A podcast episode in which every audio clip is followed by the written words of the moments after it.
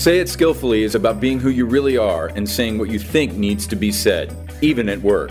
Whether you're part of a small project team or leading a giant company, the more you accept that you're part of the problem, the faster you can be part of the solution.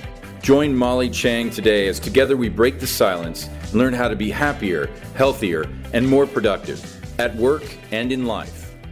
Hello, Molly here, welcome to Say It Skillfully helping you find the words to create shared reality in a way that's true to yourself. Today is the 35th episode of my monthly feature, Our Voices, an inside look into a life journey that's likely quite different than yours. We'll discuss ways to accelerate social change that level the playing field and help everyone live to their full potential.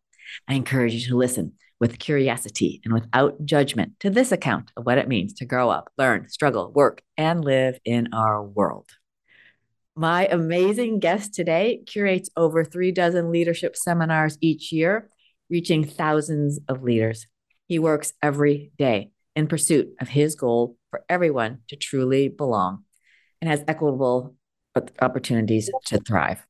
Among other ways, he's being part of the solution. He holds two summits each year that focus on shifting the national conversation on racial equity and inclusion from compliance to belonging. He also has a passion for leveraging technology for the highest impact possible, being deemed a champion of change for computer science by the Obama administration in 2016, and advises two technology companies on creating cybersecurity training academies and extending electric car charging stations in underserved communities. I am excited to introduce a brilliant advocate for all Meet the managing principal of Expectant Advisory and executive director of the Aspen Institute Socrates program, Cordell Carter. Cordell, welcome to Our Voices. Thank you so much, Molly. It's a pleasure to be here. It is a thrill for uh, me to have a chance to chat with you, and I will look forward to actually meeting in person, hopefully sooner than later. Um, you know, years ago, I was a very regular attendee to the Socrates programs out in Aspen. Just a big shout out to Gary and Laura Lauder for their just tireless commitment and leadership to create that program, which really was a, a game changer for me. Uh, I look very forward to your thoughts on that. But before we go there, Cordell, I would love listeners to get to know you uh, and have an inside look into your journey in life and how you got to where you are today. Well, I uh, I should state at the beginning that I was born into a family of uh, religious leaders in Southern Virginia, and so this idea of, of, service to others as a part of your daily curriculum has just it's just a part of my makeup. Um, it has expressed itself very differently in my adult life. I did not follow the path of my parents and so many, but I've looked to serve uh, the broader sense of mankind rather than just a religious order. Uh, although I have great respect for folks that that serve religious orders, and one of my favorite things to do when I travel around the world is is to see churches and places of worship. It just feels different inside those places. Um, and so I, I, I started my career um, with the IBM Corporation. Fresh out of graduate school, I went to Carnegie Mellon, um, and uh, I had a very interesting four years um, before going to law school at Notre Dame, um, where public service is part of the ethos being a, a Catholic a law school that loves and reveres judges and prosecutors. I mean, we, we they were like rock stars to us. Uh, you came from a law firm, people kind of said, "Oh, that's interesting." Meanwhile, mm-hmm. those guys were financing our entire institution. Um, at the law school, I, I, spent a year in Germany doing climate change law um, as a Bosch Stiftung fellow um, with the Kreditanstalt für Wiederaufbau, it's a big bank in, in Frankfurt. Um, it was an amazing year. Um, we had a, a, newborn at the time, so was just fascinating watching her grow up um, in a different country, and then moved back to the states and Seattle. I was doing labor um, negotiations for Seattle Public Schools as a Broad Foundation fellow. Um, did that for three years, and, and, then I went to DC to lobby on education for a couple years. The Gates Foundation for a year, and then an education startup in Chattanooga called Tech Town. Uh, that's where the aforementioned Champion of Change Award came in as we were building um, STEM education for underserved um, an underserved urban school district, which is Chattanooga Public Schools. Very interesting um, paradigm there with the the uh, private schools on opposing mountains, Signal and Lookout. They literally look down on the valley that is Chattanooga. And the, the schools are just so under resourced. It was shocking uh, to me to see that in America. Um, then after uh, two years there, won an Eisenhower Fellowship to go to China in the fall of 16. I spent six weeks in China watching the American presidential election between uh, Clinton and Trump uh, from Shanghai. That was quite the out of body experience and, and transformational in so many ways because you really got to just step back uh, from your own narrative for a second. And um, so many amazing stories came out of that six weeks. We probably don't have we that would take four podcasts to tell to unfold all of that, but came back pretty inspired and fired up to to shift a conversation on American civics. This idea that uh, we are forgetting this amazing thing that we have called the United States of America. And we're so focused on the negative. What about all the positive things of the last 247 years? And so by chance, I run into a colleague in Starbucks in DC, and the rest was history. Um, went upstairs to the Aspen Institute, and and uh, they made me an offer on the spot, and I've been there for the last six plus years. Well, okay, so we're going to dive into the adult part, but I'm going to take you back born into a family of religious uh, folks. Just share with us a bit about what it was like as a kid, um, you know, your environment, siblings. Yeah, so I'm the middle and only son, middle child of uh, parents. You know, we're very working class, good, hard, solid people. Just worked and, and they and they loved the Lord. And uh, we were in church a lot. Uh, that was my main community. That was uh, my main friend group. Um, we literally did homework in the back pews. Um, and I got to see a lot of interesting things that are still with me today. One of my favorite things were the summer vacation Bible schools, where we would spend basically a week together after school ended. Um, something happened in the early 80s. Um, the Christian Coalition kind of took over and it really sprouted up from Southern Virginia. So we started getting these uh, extra weeks of vacation Bible school and these uh, these churches that we didn't know, um, and a lot of white people we had never seen coming and and telling us to pray for the Supreme Court and all that. And we thought they were celestial beings. We were just little kids. We were seven, eight years old. All we knew was there was ice cream, PBJs, and pizza. Pizza was a rare thing in the early 80s. I don't know if you remember this, but you just didn't have pizza all the time. And they were bringing pizza every day. So, frankly, I would have prayed to anything they, they wanted me to. What I didn't know is that we were right in the middle of the Joshua generation, um, this 40 plus year project um, to combat and overturn Roe v. Wade. Um, you know, it started in places just like Virginia. And so uh, that's just an interesting fact. The other thing I really enjoyed were the tent revivals. And it's just, to me, it was like at a human zoo because you would see people that you never saw throughout the year. Um, we thought they were aliens. They were so big and strong, and their instruments were different. Their songs were different. There's a spirit about them. They you knew they were there before you saw them approach. Um, first time I ever saw a horse and buggy still, and these are paved roads. Granted, these are segregated areas of Virginia, but these are civilized segregated areas. People had cars, but these folks were coming up and parking their horse down the road and walking up and with their overalls, but they brought joy and peace and just celebration in their hearts. And I always enjoyed that experience. And fast forward almost almost 40 years, I'm I'm building a you know a a whole movement around the tent revival, not in a religious sense, very secular sense, but it is a revival of the heart, mind, body, and soul um, via the Festival of Diaspora, which kicks off. The second annual one is in um, Cartagena uh, de Indias, Colombia, on March the second. And for the second year in a row, we were in Puerto Rico last year. You know, 150 plus people from all over the Americas are gathering um, to enjoy each other's company, to celebrate our shared history and uh, the other AI, which is ancestral intelligence, um, and you know connect across our borders and collaborate for the communities that they hold dear to their hearts. And so I'm, I'm very very excited to be part of this movement and to, to see this this old fashioned tent revival come back. Oh my gosh, I can't wait to lean into that. So let me just ask, where in your growing up, black, white, mostly black. I just I'm just wondering, yes. you know, when did you realize if there if you realize anything about race? Yeah, well, um, certainly we were um, almost 100% black. I had a very different experience than most of my peers. I was gifted and talented. I tested in third grade. And so I started getting pulled out every Thursday for the next several years until up till middle school and going to a school not too far from my own. I went to Shea Terrace Elementary in Portsmouth, Virginia, Um, but it was sent me to Zachary Taylor Elementary on the other side of town, a part of the city. I was like, where exactly are we? These houses look very different than my neighborhood.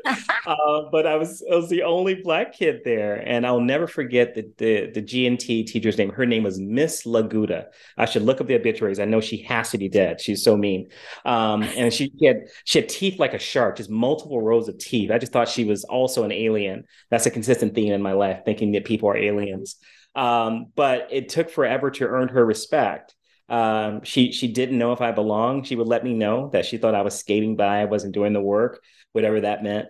But I just found it baffling that every Thursday I would have these amazing intellectual experiences. We would go to museums, we would go um, to talk to scientists. They would come to us. Um, you know, you're in Southern Virginia, so you have access to Langley, you have access to aeronautics. It was really, really cool. And then they would get me back to my regular school just in time for the afternoon buses to take you away. So I'm here floating, telling about all my amazing things I did over at the white school. And you know, it was it was problematic on that bus ride home. You think you're better than us. And me, you know, being a kid, it was like, well, I guess empirically that has to be true because you're not going to shake. so that's where the fist would, would go. And, and remember, I was forcibly bused. So even though we didn't live in the housing projects, we lived close enough to the housing projects that I wrote to school with them. So these kids, even though we were at the same school, we had very different experiences. My father was in my house 100% of the time. He worked like a banshee, but I I knew who my father was. That was very rare, uh, and my neighborhood uh, for folks to to have a dad in the house. And I had a father and a dad. There was a difference, and so um, and then we were very I mean, we were super disciplined about religious service. We were in church six days out of seven. Um, if it was a service, we were cleaning. And so even though I'm there, I'm not because I'm having a very different daily experience. And so this idea of fitting in and, and finding your place has been a consistent issue in my childhood. As an adult, I got much better at it because you realize, um, you know, all all skin folks aren't kin folks. You got to find the people that are your people regardless and that is an intellectual mental spiritual thing not an exterior thing um, and once you get that lesson you're like okay now i get it and you build community wherever you are um, so i mean it, has been a uh, I, I think i'm uniquely qualified to talk about belonging because we moved a lot as well. I forgot to mention that because we were military in addition to all these other things we were.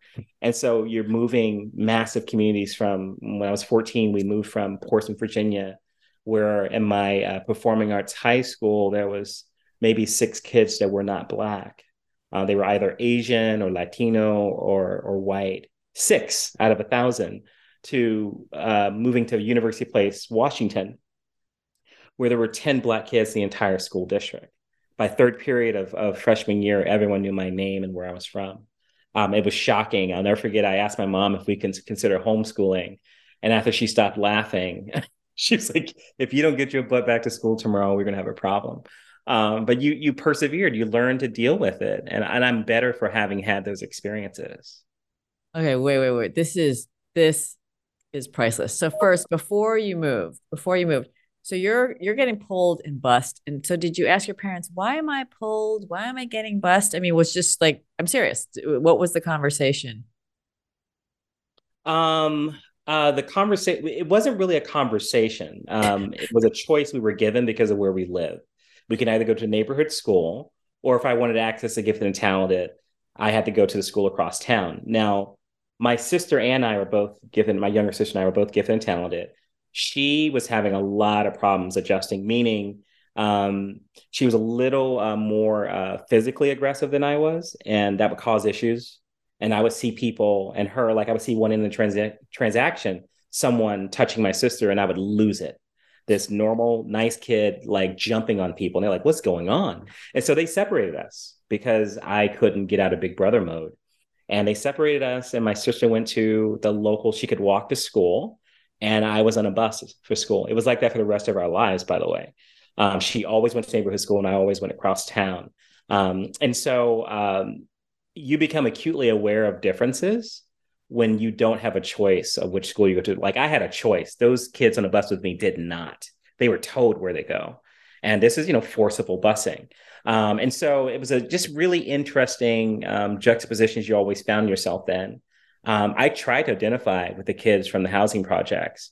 They were a lot rougher than I. They were much more mature than I. They had seen just a lot more than I have, and so um, it was um, it was often a, a challenging fit. Um, and at some point, you learn I, I, better hang out with the kids from the houses. that, that's how we say the houses of the projects. I better hang out with the kids from the houses. They're more my speed um, and uh, I'll get in a lot less trouble. I started seeing some really troubling things in 88, 89.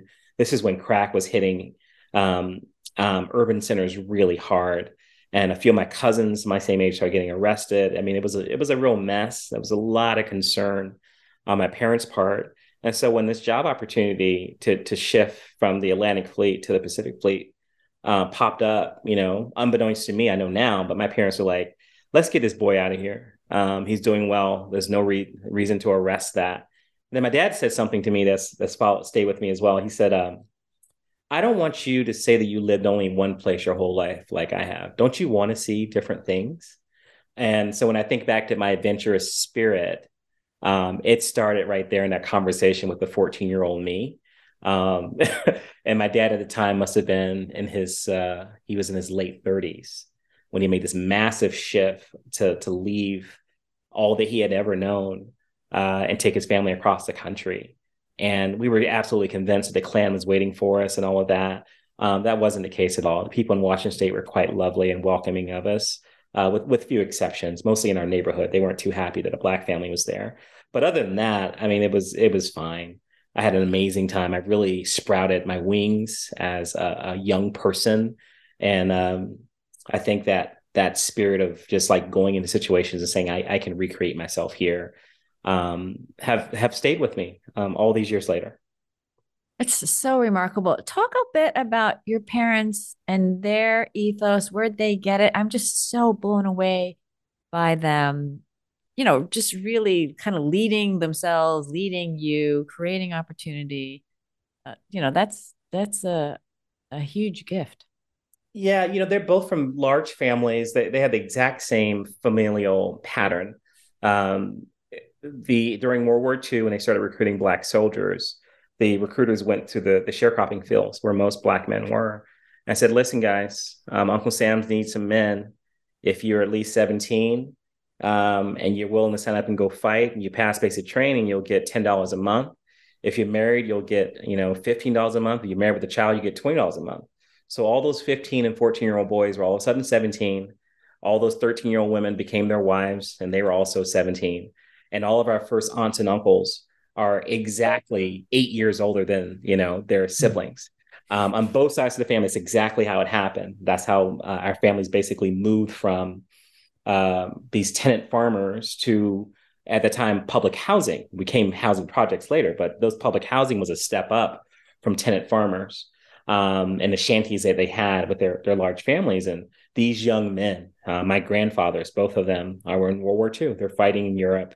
Um, both of them end up doing um, cleanup duty, um, uh, securing battlefields, uh, retrieving the dead, that type of stuff. And um, both had a very, very unwelcome return to Norfolk um, as their their merit badges are being stripped off of their chests and they're being told um, to remember who you are and that this is America, this ain't Europe, and we better not catch you, you know, being uppity.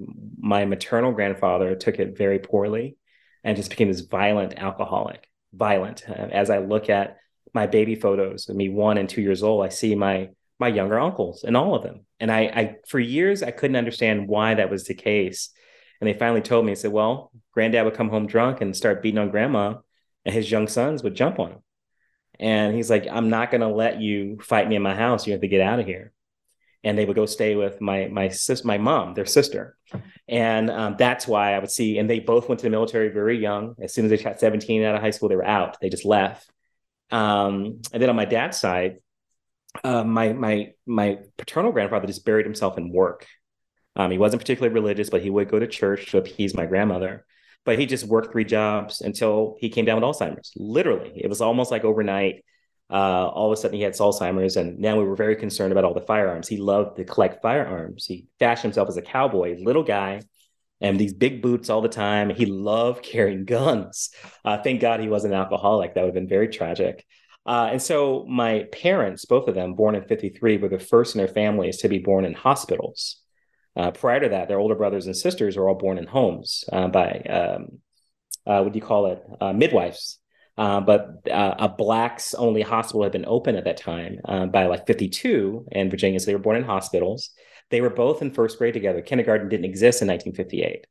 And so they went to kindergarten together. I'm sorry, first grade together and didn't see each other again until 1969 when they were 15. They met, they were on blind dates, respective blind dates at a Temptations and Supremes concert at the Hampton Coliseum. And they ditched their dates and they've been together ever since. They got married um, right before dad was thought he was going to be drafted for Vietnam um, in 1971 and uh, ultimately did not go to Vietnam. And they just started their lives together and, and had three kids before the age of 23.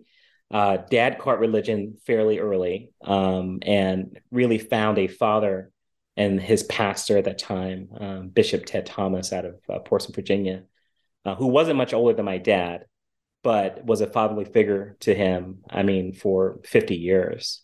And uh, and my mother was a, a later convert, but uh, became as strident in, in the faith as dad. And so they just pushed us hard. They said, listen, we, we have to work very hard because we didn't have a chance to do education like you but I, am not going to allow you all not to get college degrees. It was a requirement, it was an expectation. They said, Yeah, we're in church all the time, but you got plenty of time to do your homework. Do that homework and then come up here and sing a song. That's exactly what it was saying. Do that homework and come here and sing a song. And so you knew that, you know, um, everything um, has balance to it. You know, you work, you play, um, you, you, you serve, you get served. And, um, and so that was fairly normal to us. That's the thing. I mean, I, I think about it now, especially the way my 16 year old's grown up. Um, and I just, I shudder to think um, how she would do in that situation if she was just thrown in now. Uh, be very challenging for her, um, mostly because of the homogeneity of our, the, our living environments. Everyone around you was all black except for one day a week.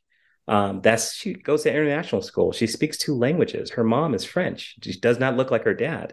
Um, you know, she summers in France. Like her world is just very different. I can't expect her to have the same grit and hustle that I have. It it looks different to her because she is different. Her environment is different.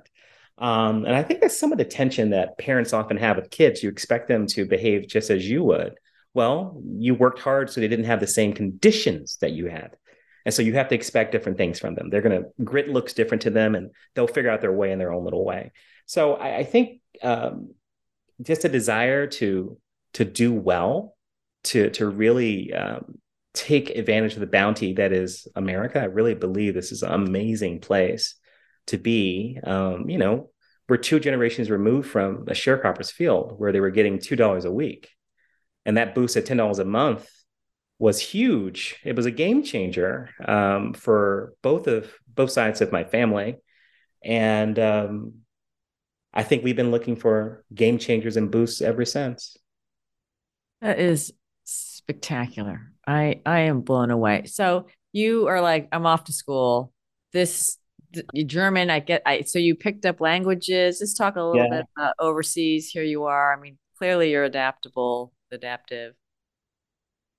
Yeah, I um I did pick up German. It, it, came surprisingly easy, or I should say fast, not easy.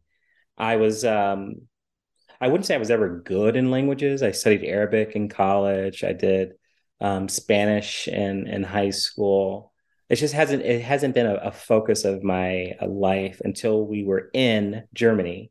I have this six month old my wife who who does have uh, the gift for languages so she can function well but she's kind of busy I have to take care of things. So you you have to I call it survival German. The brain does something too. Like when you know you have to survive, and there's an accessible tool that you can get to that will help you survive. In this case, it was language. The brain figures it out, and um, shocked to myself and others. At the uh, I was what 32 at the time. I picked up German well enough to to function in Berlin and Frankfurt and uh, I was just back for the first time. I want to say last May, and um, the words came back to me. It was just baffling, right? Like what? Like you never really forget anything. It's in there. Like ragu, the old I don't know if you remember that old commercial, the ragu uh, sauce commercial. It's in yeah. there. Yeah. yeah, it's in there. Um, and so that, you know, begs the question, what else is in there? Um, and I've uh, been trying to to pull out all these other things, all these other lessons, because I think it all matters. And, and and at some point in your life, things converge. That the difference between what you've been trained to do, what you're gifted to do, what your experiences have molded you to do, they converge. And I'm walking into that convergence now. And so, yes, I have a lot on my plate, but it doesn't feel like work because things have converged. And so it just makes sense. So, your wife, before we get back to the work, because I just want to ask, how did you meet your wife? Uh, talk about your, you know, yeah, get we, kids early on. You know, this is yeah, we we met at, at Carnegie Mellon. Um, I crashed the international student orientation. Um, I had just gotten back from my first time abroad. This was 1998. I backpacked um, from France on down to Morocco, then back up across to Spain, and um, and uh, I think I stopped in Florence when I ran out of money. And I just started sleeping on trains like the Eurail pass. I would just take the longest train every night and just slept on that until I broke down and called my parents and asked for a return flight and um, had an amazing time. I was feeling very international, and I, I came to school early because I was super bored at my my house with my parents in Virginia. So I said, "Let me just get to Pittsburgh now. I'll figure it out." And um, I heard they were having international student orientation, so I went and uh, met her there. And then turns out she's in my program, and we started dating not too long after. I've been together ever since. Um, we've had we had our daughter third year law school, so I think we had been married for about four or five years at that time and um, yeah, she's she's the only one, our 16 year old. Uh, spectacular. Can I uh, thoughts about uh, mixed race marriage and any ahas, any struggle at all about that for you folks? You know, I had this epiphanal moment. I was in. Um, we we we waited two years to do our honeymoon. We basically um, saved and um, wanted to take six months off the to, to do it. It was pretty fantastic. We were in um, Dubrovnik, and um, I'm, you know, uh, one stands out in, in Dubrovnik, and uh, especially when you look like she and I. And uh, we went to a restaurant, and all the servers were kind of gathered around the table talking to us. There was we were the only people there, and they were like, "Well, how do you do it?" And I said, "How you do what?" and they were like, well, you're so different. I said, yeah, well, you know, she's she's French and I'm American. They were like, no, you look different. And I was like, oh my gosh, you guys are talking about race. And I was like, here I am from Portsmouth, Virginia. I have seen Klan rallies with my own eyes. And I had gone at that point three or four years without being consciously aware of, of race. And I'm like, I don't know if this is a good thing or a bad thing but it was just one of those moments I remembered. This is this is how you know it's a social construct. If no one else said anything, it wouldn't have been a thing, right? right. Um, and so, number one, I there are a lot of uh, of biracial, multicultural couples, and so I, I don't feel strange in that that respect. Um, where I've noticed um, some, I guess, interesting things is how the products of those unions define themselves and identity. Um, is you know, is it more French? Is it is it more American? Is it are you Franco American? I think that's the term my daughter uses because mm. uh, you look one way, right? People like either you're Latino or you're Black, but what does that mean? Because the inputs do matter. Um, or, you know, the language she speaks 80% of the time is French. Uh, if you go to France, there are a lot of people who look just like her. And so if she's in France, I, I suspect identity means something different versus when she's in the US. Um, you you put me in any place in, in Latin America, there's a lot of people who look just like me. They'll assume that I speak Spanish. You put her in Greece, even though she's not Greek, um, they think she's Greek because of her skin tone. So I mean, like, what what is identity really?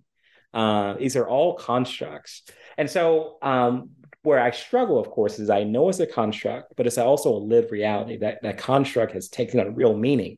Um, it could really impact your life chances. I'm I'm in the wrong place at the wrong time.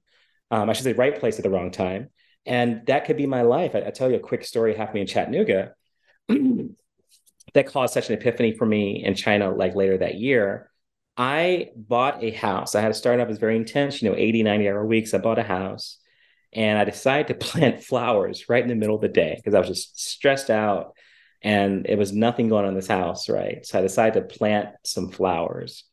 And I had headphones on. I was blasting some uh, Coltrane, and it's like it was giant steps, so it was like really driving, you know. It was really going right. And I look up. I just felt something wasn't right, and I see my neighbor running towards me, waving her arms. And so I took a headphone off, and she's like, "No." I'm like, "Huh?" And I turn around, and there's a police officer running towards me with his hand in his holster. So I looked at her name was Susan. I said, Susan, stop. And I turned to the officer and said, Why are you in front of my house with your hand on your gun? He's like, This is your house. I'm like, Is there a reason it wouldn't be? And he's like, Well, we got a call. I said, In broad daylight, someone planting flowers and you come with your hand. He was like, No, it's not like that. I'm like, Really? Well, tell me what it's like, you know?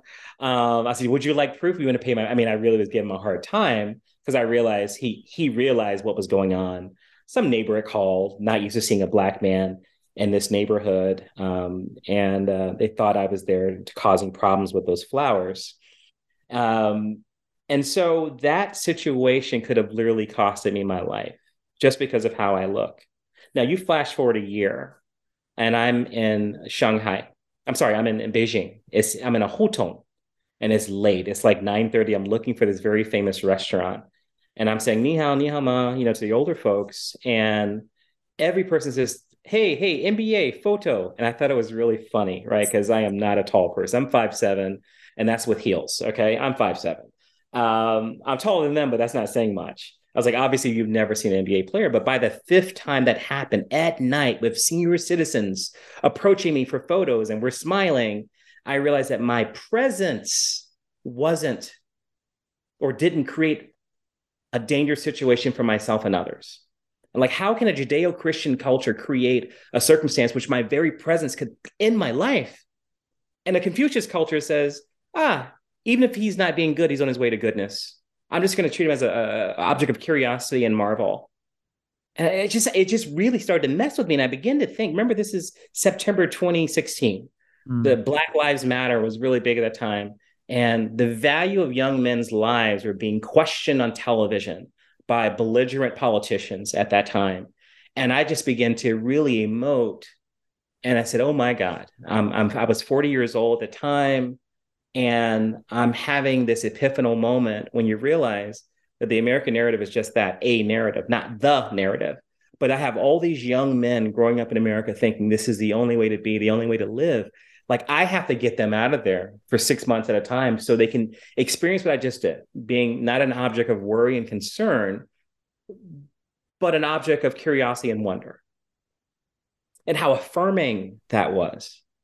And so it just, it really showed. I mean, it's bothering me right now as I, as I recall the story um, because I realized I haven't picked that project up once my visa got denied in 2017. I haven't picked that mm-hmm. project back up, mm-hmm. uh, but I would I would love to at some point when relations relax um, that we can get more young men of color out of a society, at least for a breather, for a semester, uh, a society that unfortunately has been created um, on a caste system, and, and and and and they are not at the top of this cast. They are certainly at the bottom and it's, it's, it could be a potentially dangerous situation for them. I'm just I'm concerned about the psychological harm that is causing them that they're just living with and thinking that is normal. It's not normal. But the the irony of all this is still the best place in the world to be, in my opinion. It's still the place where ultimately you can have any possibility you can imagine. It's possible in the United States of America. You just have to deal with the bullshit too. And sometimes the bullshit is very dangerous. Yeah. Yes, yes, yes. Cordell, what has, you know, as you came through your career, has you just seem so bold. You seem to have figured it all out. What was hard? Where did you oh, really oh, struggle? I mean, you had. Uh, I, I, my 30s were awful. Um, uh, my 30s, I, I was Mr. Can't Do Right. Um, just failing. I went through, uh, for one period, a six year period, four jobs. Um, I just could not get my my things together at all. I was super depressed. Um, man, um, it feels like ages ago. It wasn't that long ago at all. Um, what did it for me was those two years in Chattanooga, because I found my voice. I stopped following um, the LinkedIn script. I, I remembered that the narrative I was seeking to project was just that it was a choice, right?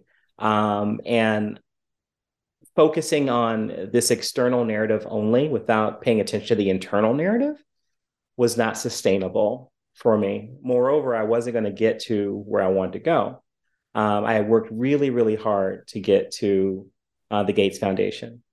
And for that all to come apart just because people thought I was too young to have the senior role and they just determined, like, well, I'm just going to make his life very challenging. I'm just going to bother. I mean, it was, I'm like, I'm watching this. I'm like, don't you all see this happening? It's like you go to someone's house, you see roaches on the wall. Like, don't you see that? Like, don't you want to get a spray or something? Maybe we should go out, you know? Um, it, it just, it was baffling to me. Um, but once you realize that really folks don't give a care about you, they want what they want. And it's not personal either. You just happen to be in the way. What did what did Truman Capote say? It was it was your turn. I said, why me? It was your turn. And once I realized it was just my turn, that was relieving in in many ways. Um, and so I, I, I, got a lot of lessons from that. I, I learned uh, number one, I'm just an imperfect person. I'm trying my best. Number two, advocate for yourself. At the end of the day, um, you have to be accountable to you. Number three, as long as you're clear on what the objective is, a lot of things will make sense because the universe is mental. And so you have to be really clear about where you're going and why and then hope that that convergence catches up with you. And like I said, I'm in a moment of convergence. I actually feel more autonomy and agency right now than I've ever felt in my career, uh, where I'm calling my shots, where I'm speaking things into existence. I had to go through what I went through, those awful things, the depression, um, the, the, feelings of worthlessness, um, just of hopelessness, of having to go away from my family, be alone for you know most of my time and and dealing with the effect of, of that um, i had to do it to have this moment. And so of course when you're going through it you don't get it. It feels awful. It feels hopeless. You feel worthless um, and sometimes reckless. But um, this too shall pass. And for this brief moment that we're on earth um, these lessons if you if you adhere to what they're telling you can be incredibly value added to your life.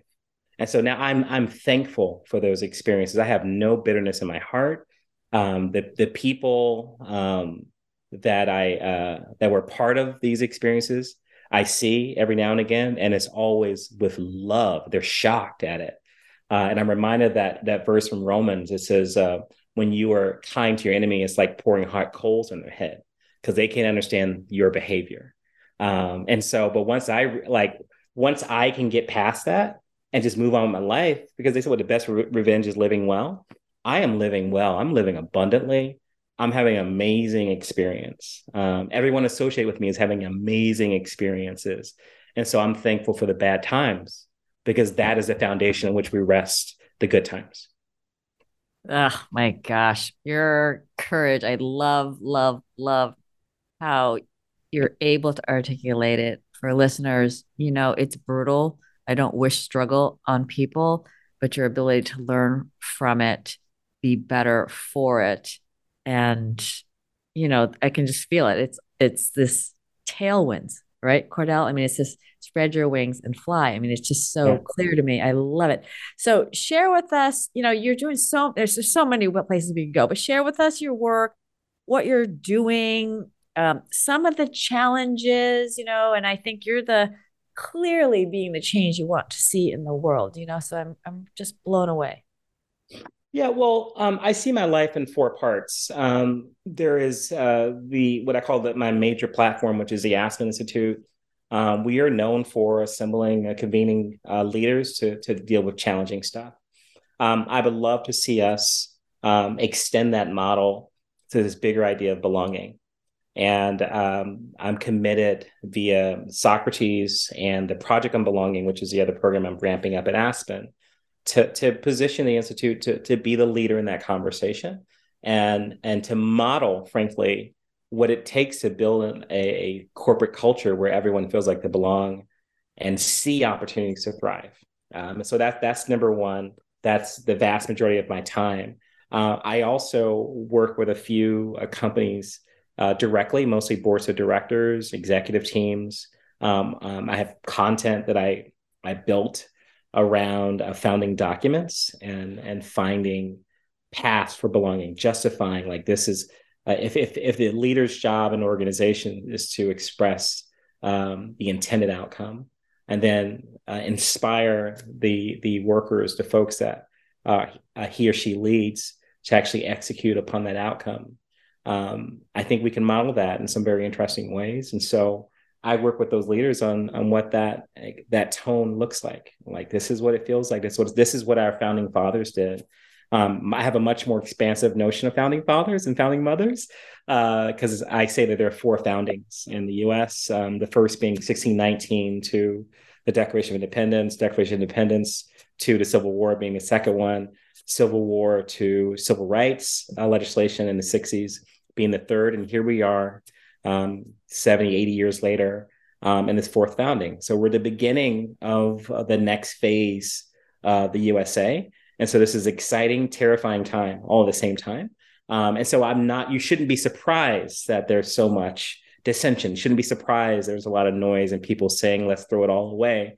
Um, they feel like they're going to lose something. And so if you can't create a safe environment for people to express their sense of loss and mourn that with them, even if you don't think it's righteous, um, then I think you're failing. You're failing as a leader and you're failing as an organization where you say people belong.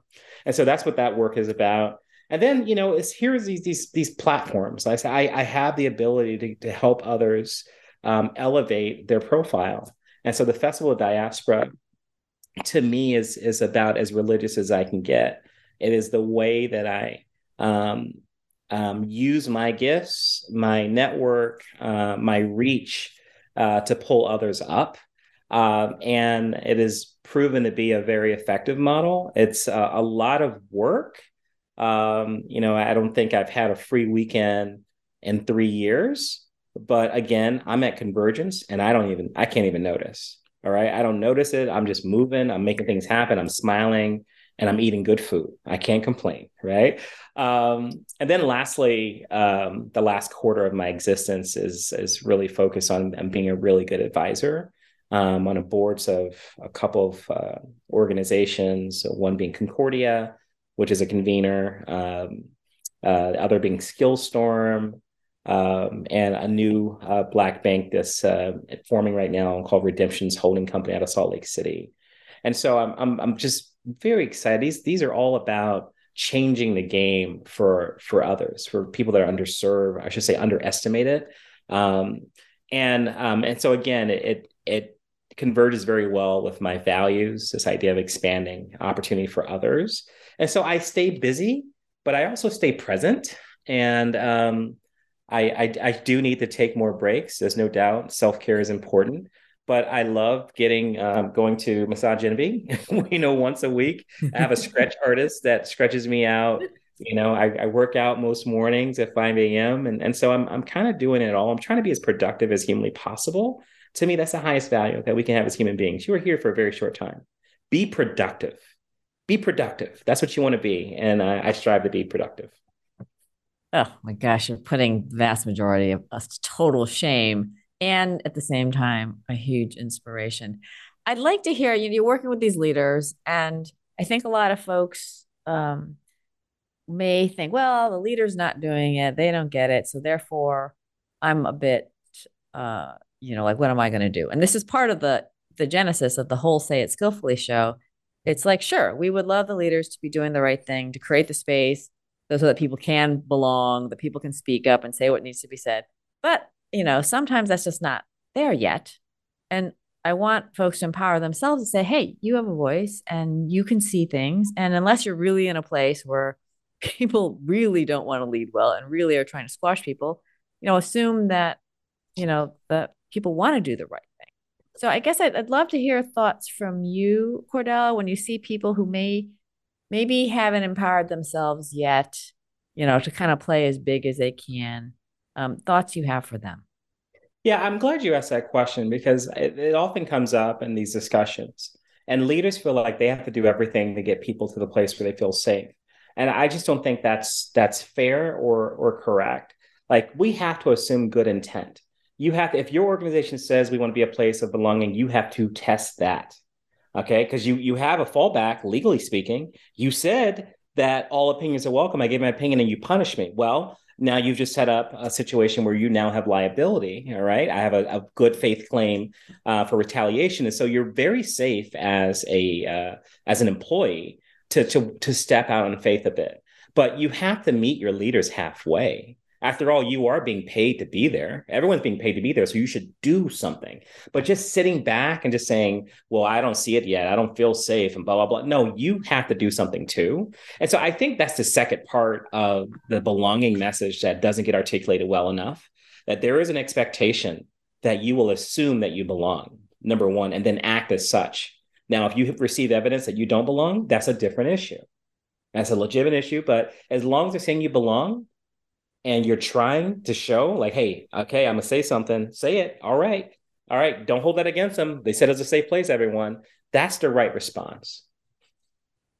I am just so nodding my head um, that notion of assume that you belong there play like you do and oh shockingly then people treat you that way. You know i i, yeah. I love that notion when you have seen i mean just talk to me some of the folks maybe folks who haven't gotten it. I mean i'm i am curious when you perhaps see people who are dug in you're just not able to see their blind spots. How do you handle that? Yeah you know i run into this a lot especially middle-aged white men. They they have a reflexively negative response to anything de and i which is why i don't use those words at all. I don't come in saying diversity equity inclusion. It is self-evident the the last high school graduating class that is majority white in this country is 2025. The demographic cliff is here. The workforce is diverse, so we can drop the D. Right now, the equity and inclusion part is more challenging. But imagine, I, I want you to put yourself in, in, in their shoes. You were, uh, say, a 55 year old white gentleman. You were raised a certain way. You're in leadership. Um, everywhere you look, no one looks like you. Um, you're getting a lot of pressure to ensure that you are giving all candidates a fair shot. Um, and your mental framework, you think people who look and act like you are the best people for the job because that's all that you know. We have to create space for people to say that out loud. We just do. You know why that's important? Because 90 plus percent of all executive roles, regardless of industry in this country, are held by white men. And so essentially, we've created a paradigm in which we are telling white men, white leaders, uh, that you have to create a uh, an environment for people who don't look like you. And by the way, you aren't welcome in this new environment. Like, what human you know um, would accept that? Of course, there's resistance. Of course, they're not going to champion. I wouldn't either with that paradigm. We have to change the language completely. And so, you know, some of the work I do with the Federal Executive Institute um, once a once a month, I'm talking to them, um, you know, about what belonging looks like, what it is, what it isn't. Uh, moreover, I'm, I'm showing that we are evolving as a nation, and all entities evolve in human in humanity. That's just the nature of being a human. You get better, you get different. Um, you're going to get more diverse. It's just it is what it is. That's how bioorganisms work. And so um, I can usually sense the reticence, um, which is why I try to appeal to a person's intellect. Um, that's my my choice of using founding documents are very important um, and it's on purpose, it's intentional because I want us to start in a place that you think you know. But if I start off and say, hey, we're doing an equity audit and you're failing, you don't even know what I'm talking about. So you're reflexively defensive. And so I, I, I say this a lot to DNI practitioners, of which I am not. Um, I want you to consider your audience better and, and look at the landscape. Who's in leadership? And would this work if you, the shoe were on the foot? Or I mean, are do you have your empathy hat on or just your justice hat? Okay, because they have to coexist, my friend. Um, and I don't think people get that. And this is why we are where we are. We've been talking about DEI since 1964. And I, I can't say that we've made a, a, tremendous amount of progress in that regard, even though the demographics of the country, college attrition, and uh, I'm sorry, college um, education has changed quite a bit. You have a lot more people of color and women are now the majority of students in the universities, but they don't make up the majority in leadership. Something is stopping that from happening. Some there is some resistance that we're not seeing. And until we diagnose that issue, where that's coming from, we'll never get the progress that we think we deserve. Yes, it's it is a um You know, it, it's a million dollar question. There is no silver bullet. I, I love how you are encouraging all sides to own to own their fair share on it. And I think for folks who may potentially inadvertently come across as this is being done to me, I'm being squashed. You know, I think that ability for people to be able to be articulate about their experience, right? And and to say for, you know, middle-aged white folks, what is their experience? And to just not judge it, but let's just understand where everybody is at to your to your point you because you, you, can't really approach someone and communicate you don't really understand like where are they coming from and you know there's exactly. so much yeah it's just uh, and, and then I have to say just one more thing on that point. It's like uh, there is a resistance now to to just talk plainly and comprehensively about American history, as if bad facts are going to somehow harm us psychologically. Um, and I, I just I I don't understand that sentiment at all. I don't see how that solves any problems. I mean, if you tell a child not to do something, that's the first thing they want to do. That's just how humans behave. And so by telling someone, "Hey, don't don't go there or don't touch this um, because you know you're going to make me feel bad," I'm like, you know, now I want to go as deep as possible in that. So I, I don't understand where that goes politically or or socially. That's number one. Number two, um, how does anyone benefit from half the facts? Like we can plainly see with our own eyes disparities. Uh, that that's that's you know observable reality. Um, and so I, I just I don't know where that that comes from. And when I see that, that is different from saying I don't have voice. That is saying I don't want to hear your voice. That's the opposite of, of what organizations are designed to do. And frankly, I have no tolerance for that behavior. Um, just shutting down facts because you don't like them. Um, and so like, look, we'll go and, behave, well, I engage in your ostrich-like behavior somewhere else, but you're not welcome here because here we're trying to move the ball down the field. Um, but expressing feelings of loss, I we have to create space for that. And I think that's at the root of it. A grave concern um, for loss. But I, I like to do the following as a mental exercise. I'm like, well, I believe that you earn everything on merit, correct? Yes okay and certainly racism isn't a problem for you or you you haven't been aided by it though that's true. Then what's the concern about demographic shift? If they do to you what others what you do to them. Well uh, then you start getting the question. So like you you got to turn it back on people too and force them to contend with their own nonsense um, in a gentle way obviously um, but i like to this is why I, I find great comfort and and speeches and documents of others because this isn't Cordell talking. I merely asked a question. I point out some of the the um, similarities with our current debate, um, but I, I, I had I can't let that go without acknowledging that there are forces out there that just refuse. They have their heads in the sand. And they're like, you know, you're not going to talk about it. Talk about what do you mean I'm not going to talk about it? It's American history. Nope, I'm not going to talk about it. Yeah, that's a problem. Yeah, I think that um, the black than white in colors, you know, no, no puns intended here. Just I think that ability to come in part way and really genuinely be curious, to not be judging of what others say. I just would encourage folks, you know, it can be easy to be very like, oh my gosh, I can't believe, you know, and and I get it. But I think if everyone can, you know, come in a little bit um, there is a lot of fear. There's insecurity for people, for people who aren't used to being fearful, who don't, who shouldn't come across insecure, and to have compassion for folks in that, I think, is a real opportunity. And you know, this is an area I'm just uh, so grateful, Cordell, for your your passion, your forthrightness on this. Uh, we could talk for a long time. So let me just wrap with one question, and that is, um, you said a lot you've had to go down memory lane. What was it like for you to share your journey today? Well, it was a bit cathartic. I said some things I didn't expect to say out loud. So I appreciate you for the prompt. Obviously, um, my body has been wanting to get it out. Um, it was it's been really wonderful to to cast my head back and remember remember when um, as I, I, like to say, we're on this place for a brief period of time, and and all it all matters. Everything that we experience, it matters, and it just makes me more grateful for this current moment. It makes me more grateful uh, to have an amazing child and and spouse. Um, I'm just grateful for my life. I, I have I have no complaints, um, none whatsoever, and I wish uh, the same for everyone. I want them to experience everything that I'm experiencing, the joy of autonomy and being creative and making things happen. Um, never losing the hustler mentality as you as you grow. Um, that's what I'm grateful for.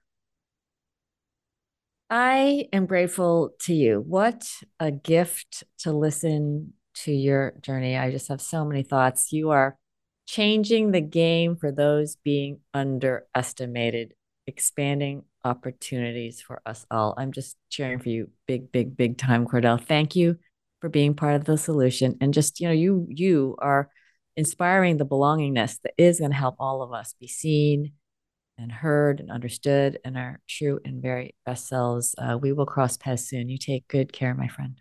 You too. Ah, folks, I am just blown away. Okay, so uh, my thought for the week, and I have two, uh, courtesy of Cordell. One is something he talks to his daughter about, and that is practice makes you better. And the second is the best revenge is living well. And that is a wrap, folks. Thank you for tuning in. Please be part of the solution and kindly share this show.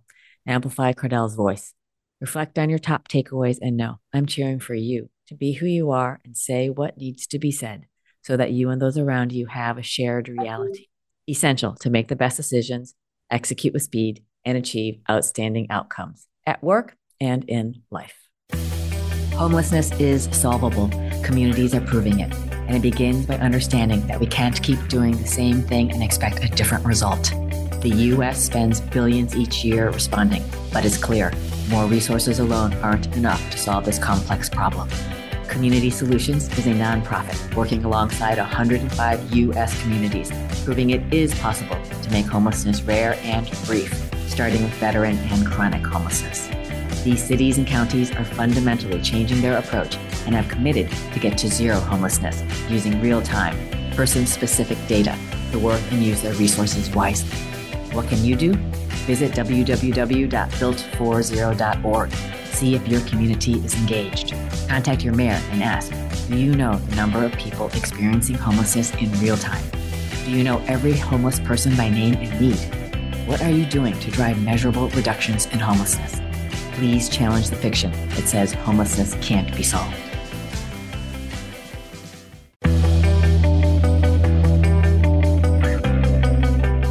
Thanks for listening to Say It Skillfully with host Molly Tschang.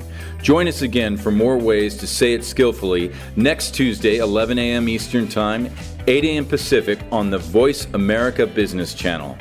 Follow Molly on LinkedIn and Twitter. Check out sayitskillfully.com and sign up so you don't miss her latest 90 second video. And please be part of the solution. Kindly tell others about this program so they say it skillfully too.